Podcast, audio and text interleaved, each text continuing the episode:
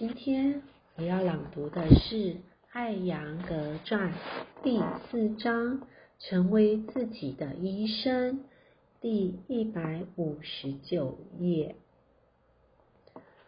当我的上司到孟索尔的时候，有人对大公提起了他的名字，说他熟知各种神秘科学。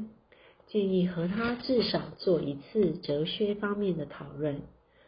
于是他们找到了上师，聘任他为范文学院的哲学教授。但学生们屡屡反抗，原因我之前说过，他的心智水平远远高于学生们的心智能力。基于各种抱怨，学院只好停了他的课程。这就逼着他开始在加甘莫汉王宫教授瑜伽。来自范文学院的学生帕达比、乔伊斯、兰加纳坦、德斯卡查尔都都成了他的学生。瑜伽学校成立之后，我才过去。在四月和五月，当上师被邀请去孟纳瓦拉和孟买考察斯瓦卡库瓦拉并南达的工作之时，命运又大大眷顾了我。那时候，我的学校。位于班加孟尔的福特高中正在放假，而姐夫要我在他出行的日子里去陪伴姐姐，因为我还从没去过麦索尔，于是就答应了。他一个半月之后返家。并且让我申请麦索尔的学校，我也接受了这样的安排。梅说：“是因为他看到了您的潜质，还是？”爱说：“不是，我不认为是潜质。”他说：“如果我留在麦索尔，我的健康会因体式练习而加强。”我立马就接受了，因为健康问题自我出生起就一直困扰着我。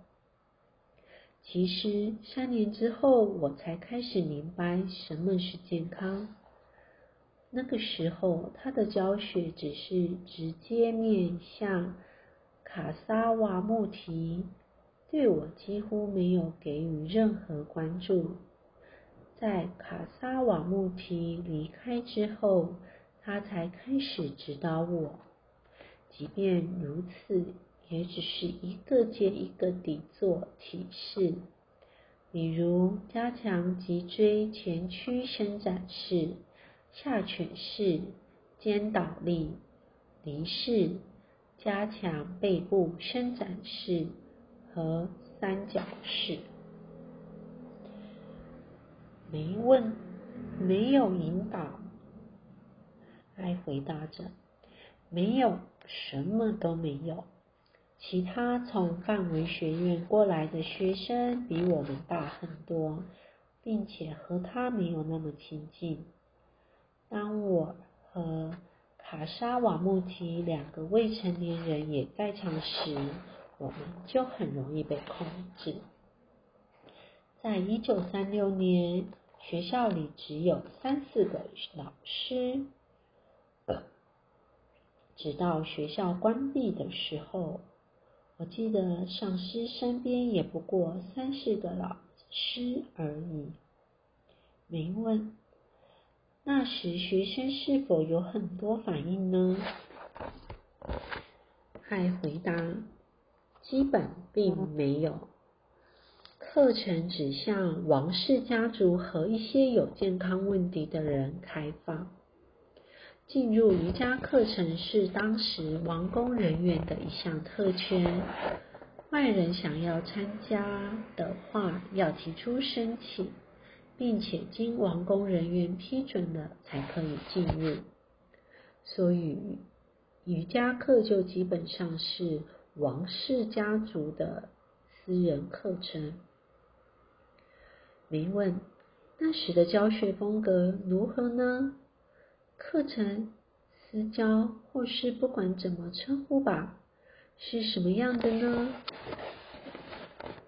爱回答：你们可以从一九三八年的影片中看到那时课程的样子。所有姿势都是经由跳跃完成的，也就是现在的流瑜伽。为了完成每一种最终体式，都要从山式开始。做完最终体式之后，再原路返回到山式。当时我的上司就是这样教的。我们以离式为例，从山式开始，背部凹陷的加强脊柱前屈伸展式，加强脊柱前屈伸展式，最终体式，再到背部凹陷四柱支撑式。下犬式、上犬式、支撑摇摆式、离式、四柱支撑式、上犬式、下犬式、背部凹陷的加强脊柱前屈伸展式、山式，这样才算完成了一个完整的体式。这个形式持续了不短的时间。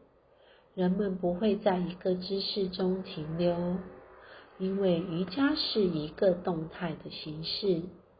我的上司那时很强调瑜伽的体育层面，于是很自然地开始的练习只是在身体层面上。尽管我的上司是一位伟大的哲学家。但是他并不会给出超过瑜伽体育层面的教学，他一定觉得普通人不可能对费坦多着迷。他更多地关注治疗课程，他开发出这些治疗课程也是因为跳跃对有些学生而言太困难了，但在瑜伽学校里。跳跃式的练习一直持续。今天我们所听到的帕塔比乔伊斯的阿斯汤加 Yoga，在上师授课的时代还处于拓荒期。在那个时代，进行瑜伽练习的人都很年轻。另外，由于主要针对王室成员，也有必要融入一些动态因素。王族成员需要保持他们的尚武文化，所以这些跳跃确实提供了必要的帮助。没问，在学校的教学也是这样的风格吗？爱回答：对，一点儿区别也没有。没问，既然他是一个大学问家，那么他是否在教学中教授哲学呢？可以回答，没有。就像我之前说过的，他曾经只让我们练习跳跃。我们早期的练习只有这样的安排，之后。我刚开始在普纳教课的时候，有不少摔跤手开始对瑜伽有了兴趣。那时的普纳因为这些摔跤手而名声颇大。这帮摔跤手每天练习数千倍的太阳指定式。那个地方对需要伴随坚强意志力的练习很是推崇。他们开始探索他们的太阳直径式和瑜伽中的太阳直径式有何差别。我在练习中的内在观察给了我一些哲学上的领悟。我的上司在呼吸控制法上倾注的时间要多于其在体式上的付出。他经常，他曾经日间只练习头倒立和肩倒立以及他们的变体。而且他只在家里，而不是在瑜伽学校做这些练习。我得以看到他的练习，是因为我和他住在一起。我和他真正的相遇，开始于我注册入学考试的失败。我意识到我不得不继续和他一起生活。他曾经脾气大得很。在我们之间总是存在些小摩擦。他会在凌晨三点钟就叫醒我去浇花。有一次我一定是睡过头了，他上来就给我一巴掌。我也急了，说我受够了，要去自杀，然后就跑出去了。到中午还没有我的消息，我的上司也开始紧张起来。我猜他一定是跑到附近的河去。他猜我一定是跑到附近的河去跳河了。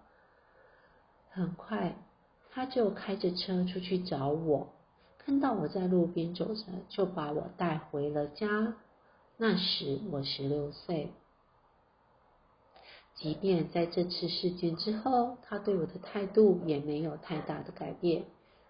有时他会比较安静，我继续带着热情进行我的瑜伽练习，因为实在也没别的事可期待。之后他对我更客气了一些。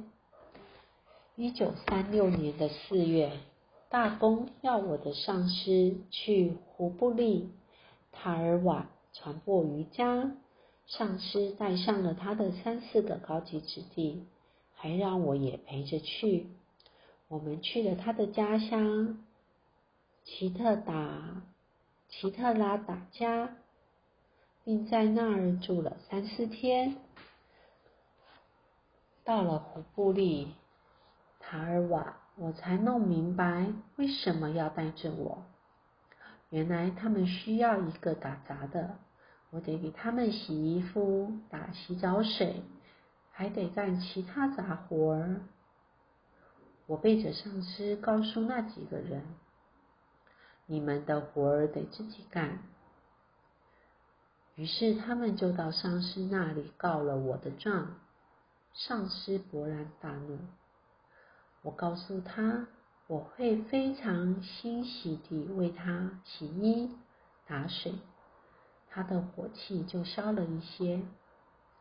自此之后，他就称我为代理专员。巧的是，在麦索尔也有一位 D.C。随后，我开始在各个学校做表演。当时我的酬劳是每场表演一安娜。有些时候我能挣到十派士，我的喜悦简直无法形容。在之后的几个月里，我行走于不同的地区。这期间，有一位备受积水折磨的地方行政官向我寻求帮助，也不知怎么的，或许是蒙神的慈恩吧，他的积水因为瑜伽练习而消失了。不久，我的上司收到格卡莱医师的信。这位先生看到我在贝尔高姆的表演，于是邀请我去普纳进行几个月的教学。我就到了普纳，并开始在学校和大学里授课。但是遇到了几个对当时的我而言很难处理的情况。我曾经向我的上司寻求指导，葛卡莱医师介绍了一位湿疹患者给我，我当时向上司求救。他说：“如果你不知道如何处理，可以把病人送到我这里。”我于是接受了挑战。我知道头倒立式和肩倒立式是进化体式，于是就用这些体式治疗这位学生。没问他曾经教过你呼吸控制法吗？爱回答：没有，我自学的呼吸控制法。他来普纳的时候，稍微解释了一下成功式呼吸控制法。除此之外，他从没有教过其他的。但是我曾经见过他练习呼吸控制法，那一场景我从没忘过。没问。您的风格什么时候从快转风格变成了现在的样子？爱回答：当我在几个学校和大学教课的时候，比起来上课的学生们，我还是比较年轻的。因为肺结核和其他疾病，我的身体在瑜伽领域算是个糟糕的例子。更糟的是，我的英文也不怎么样，所以教学真是个挑战。我坚持按照瑜伽学校的方式教学，并且在所有的课程中和所有的学员一起跳跃。结果是我的耐受力获得了大大的增长。学生们会累，而我不会，这给了我信心。我告诉自己，别人能做的，我也能。一九四零年，他们结束了所有的课程之后，我尝试在普纳开设新的课程，但是没能成功。那时我所面临的问题就是，我是要到上师那儿继续忍受艰辛。还是回家接受家人为我安排的每月十五卢比的工作，而我之前已经拒绝了这份工作。最后，我决定，已知的魔鬼总强过未知的。我在普纳安了家，开始有人请我去上治疗课，那是我生命的转折点。因为来找我的病人不能做跳跃的练习，我于是开始向内渗透，去探索我能碰触的每个体式的深度。谢谢大家的聆听。